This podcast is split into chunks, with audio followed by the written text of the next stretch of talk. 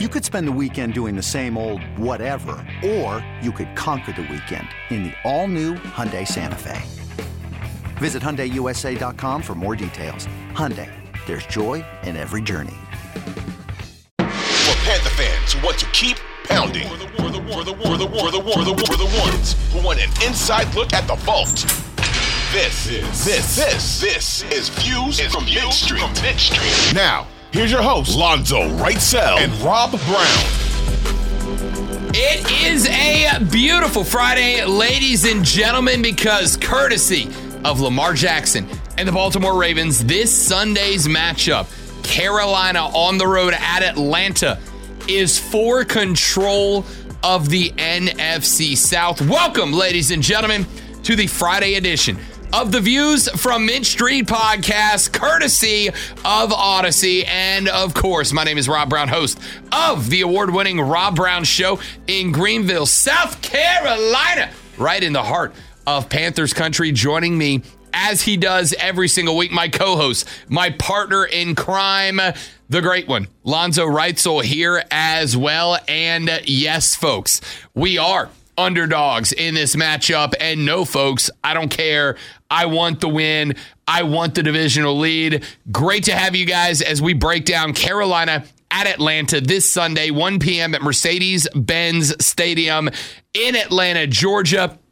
And, you know, we, we've said it a number of times and we'll say it again. So, what a week. We went from a fired head coach, a traded wide receiver, a traded star of the franchise, and just how hard are we hitting the tank button to hey, if we win Sunday, we lead the freaking division. All right, so I'm going to drop some some some wrestling lingo on here, and I know the majority of you people listening to this podcast are also wrestling fans because whoa, absolutely, we about to be the ones, they about to be the twos. It is weird that Carolina could win Sunday and be leading the NFC South. It's weird, but it's also a possibility. Uh, it is absolutely a possibility. As mentioned, Vegas does not believe that that is the reality. We are four point underdogs on the road against Marcus Mariota and his Falcons. So let's get into that game just a little bit throughout the pod, and we will. Before, though, you and I had a discussion on the show today earlier today, the Rob Brown Show, which you can listen to the podcasted version if you'd like to by going to thefanupstate.com. We were talking about the performance of one PJ Walker last week and a win over Tampa Bay. Now, we saw Tampa Bay lose last night in a close one to Baltimore. Tom Brady on a three game losing streak. One of those games, of course, was at the bank. It is the first three game losing streak for Tom Brady since 2002. A point in time when Lamar Jackson was five years old. A point in time where one Rob Brown was a junior in high school. The question is this. If PJ Walker had a bit of a reemergence, and again, I, can we not, pause? Can we pause just a second? you know, I, it's unfortunate Tom Brady's off the field stuff. I'm not laughing at that, but I is on the field. I got to take every opportunity I can to, to, to laugh at that and those invisible violins that are playing in the air. As I heard you say, he lost three games in a row for the first time since I was a junior in high school has Tom Brady lost three games in a row. Uh, for the record, uh, I know that the overwhelming majority of you uh, don't know me personally. I'm old. All right. I'm 37 years old. Uh, I was a junior in high school the last time it happened. PJ Walker in that game had himself uh, a day a day. It, it, it, wasn't necessarily the most impressive day that that any quarterbacks had against the Buccaneers. It is not sending PJ Walker to the Pro Bowl, 16 of 22, a buck 77 and two touchdowns, but for PJ Walker, it was certainly a day. And my question that we asked on the show, and I'll ask it here on the pod, and we'll give you our answers, but certainly we want y'all's answer as well. Hit us on the social media on Twitter at The Rob Brown Show or at Lonzo on Word. You can also search and subscribe to The Rob Brown Show and The Fan Upstate on Facebook as well, and give us your answer. If PJ Walker was able to have a bit of a resurgence in the early days of the post Matt Rhule era in Carolina, is it possible that Baker Mayfield could do the same thing?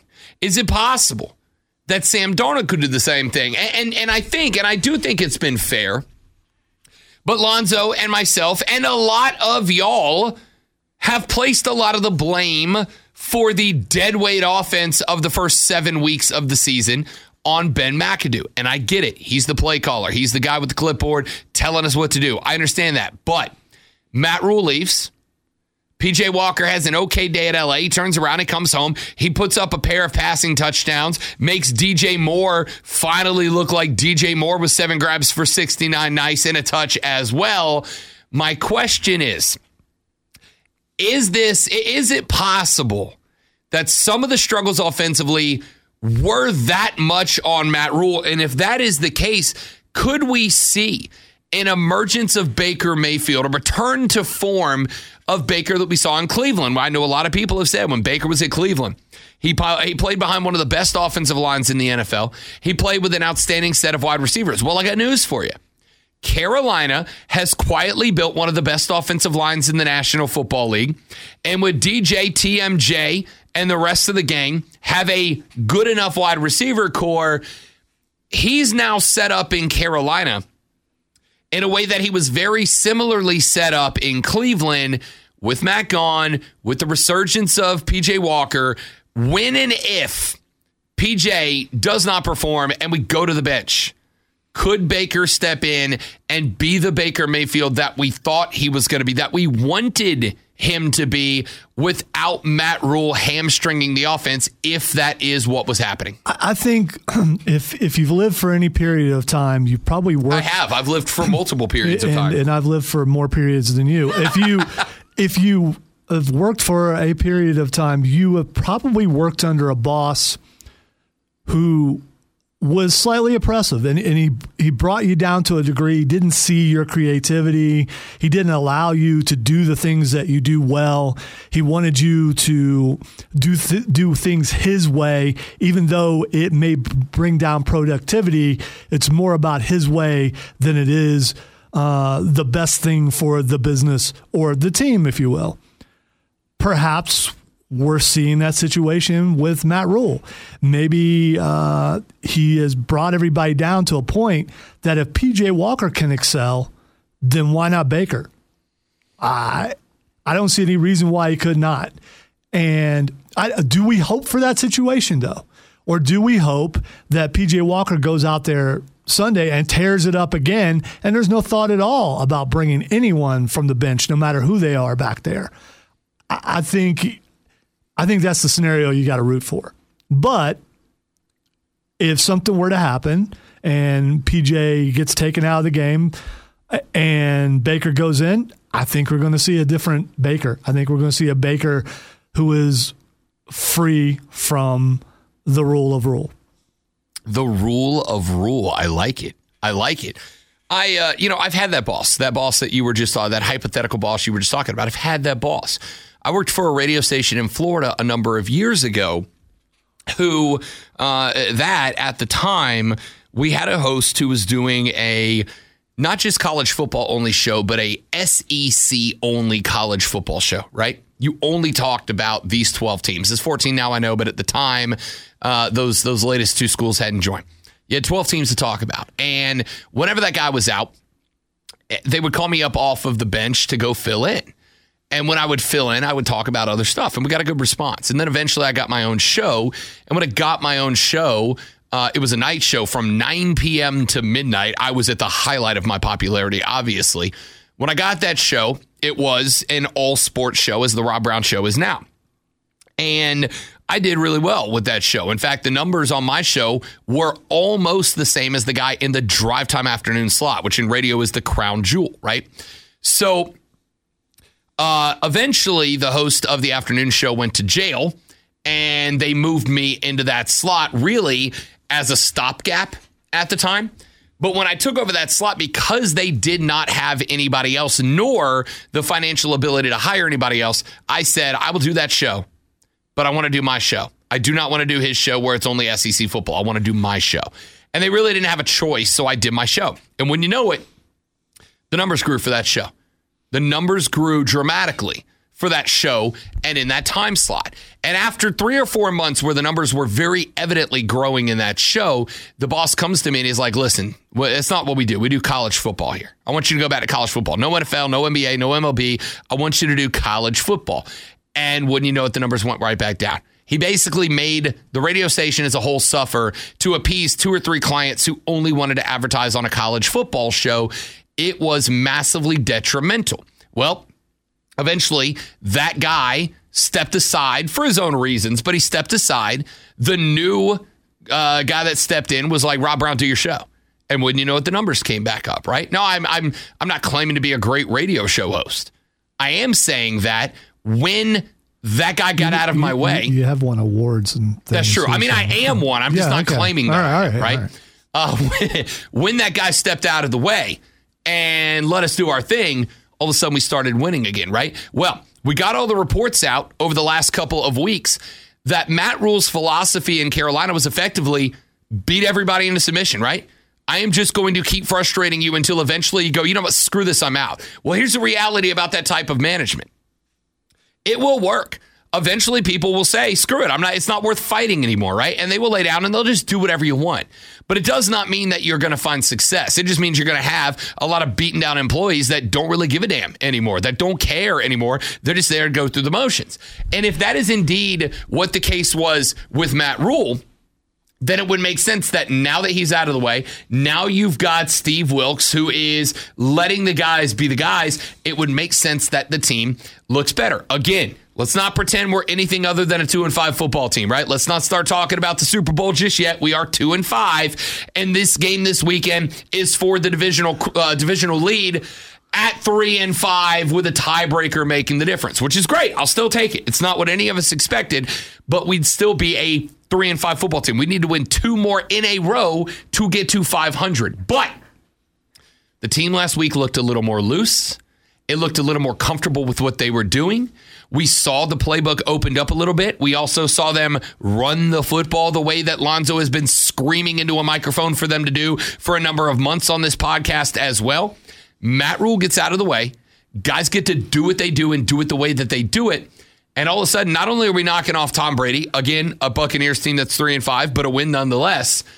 But now we got a chance for the divisional lead. If that is what happened to PJ Walker, if that is what happened to the offense, Zoe, there is a chunk of me that is optimistic that a return to Baker Mayfield on the field, if we hit a spot where PJ can't get it done and we turn back to Baker, there's a part of me that wonders okay, if that is the case for the offense, if that's the case for PJ, maybe we get that Baker that we wanted when we made that move for him. And my fingers, toes, and all available appendages are crossed for just that. All right, so if if keeping PJ Walker is the only way to win games the rest of the year, I'm down with that. Um, if Baker could do the same, the, the, the question is who's the more talented quarterback? Who's the better quarterback? I think you got to go with Baker Mayfield as far as that goes. But I also I don't really blame Steve Wilks for sticking with PJ Walker. Um, plus, you can use the excuse that Baker's still coming off of uh, uh, of an injury. Uh, same with Sam Darnold, who was taking forever to get back from that injury. You know, I don't know if you noticed that. Just, Dude, that- those those ankle sprains are no joke. they they are They are no joke. I, I know. And I- it's it's it's one of those injuries. Again, I'm not a doctor, nor did I stay in a Holiday Inn Express last night. But I've had bad ankles from basketball my entire life. It's one of those things that you can feel like you're 100, percent and then you step off a stair the wrong way, and it sets you back three weeks. you also save yourself some headaches by uh, waiting until someone's 100%. I'm, I'm just saying. Absolutely you, you, do that and you you're erring on the side of ah we're just trying to take care of the player the person but it also solves you some headaches because if PJ Walker were to struggle this week there's going to be well they're playing away so you're probably not going to hear that much although some people will travel down to atlanta it's not that far from atlanta uh, uh, from it's charlotte like three yeah. and a half hours yeah it's hours. not that far um, but they're not showing up for games in charlotte they're probably not going to show up for games in atlanta i just i mean that's just a couple more wins that probably will change ah I hope PJ does really well, but I'm not going to be upset if they bring Baker in just because I want to see if what we're speculating is true or not. Yeah, you know, and and listen to circle back around to Sam Darnold. If you got to include him in this discussion too, right? Like you, you got to hope that whatever folks saw in Sam Darnold when they drafted him in New York, whatever it was that uh, Fitterer and Rhule saw in Sam Darnold when we made the trade for him, that that's still in there, and it's a possibility that that shows out without Matt Rhule again holding everybody back with his management style. But you don't want to jump the gun on that too early because, like you said, the last thing you want is Sam Darnold's fine. He's working out. He's practicing. He shows up in the game, and he was 80% and not 100, and he steps on a shoelace the wrong way, and that ankle goes back to 30%. And now, whatever opportunity, whatever optimism there was that Darnold takes that next step forward finally uh, would be gone with that injury. I think Wilks is playing this the right way. You roll out PJ and the hot hand guy. If PJ goes out there this Saturday or this Sunday against Atlanta, and Atlanta, by the way, that's down to like their 19th defensive back, they're banged up. If PJ goes out there and he's not getting the job done through the air, you go to the backup, Baker Mayfield. You say, hey, we're taking the blinders off, right? We're letting you go be ba- go be Baker Mayfield. We're going to run the ball when we open it up. Go be Baker Mayfield. You don't have to worry about Matt Rhule or anybody else. And then if Baker can't finish this Sunday at Atlanta, then maybe next weekend you go Baker to start and put Sam where Baker was and let Baker uh, go out there and give him one more shot before you move to Sam. And hopefully, of those three guys, one of those three guys will find a little bit of comfort without Matt Rhule there hamstringing them. And I think that's the way you play it. I think it's the way we are playing it. I think it's a smart way to play it. All right. So, but in the end, the best case scenario, PJ Walker goes out there and tears it up. And there's no doubt that he needs to be the guy on the field because if he goes out there and he tears it up, he's tearing up Atlanta, and the Panthers will come away with a victory.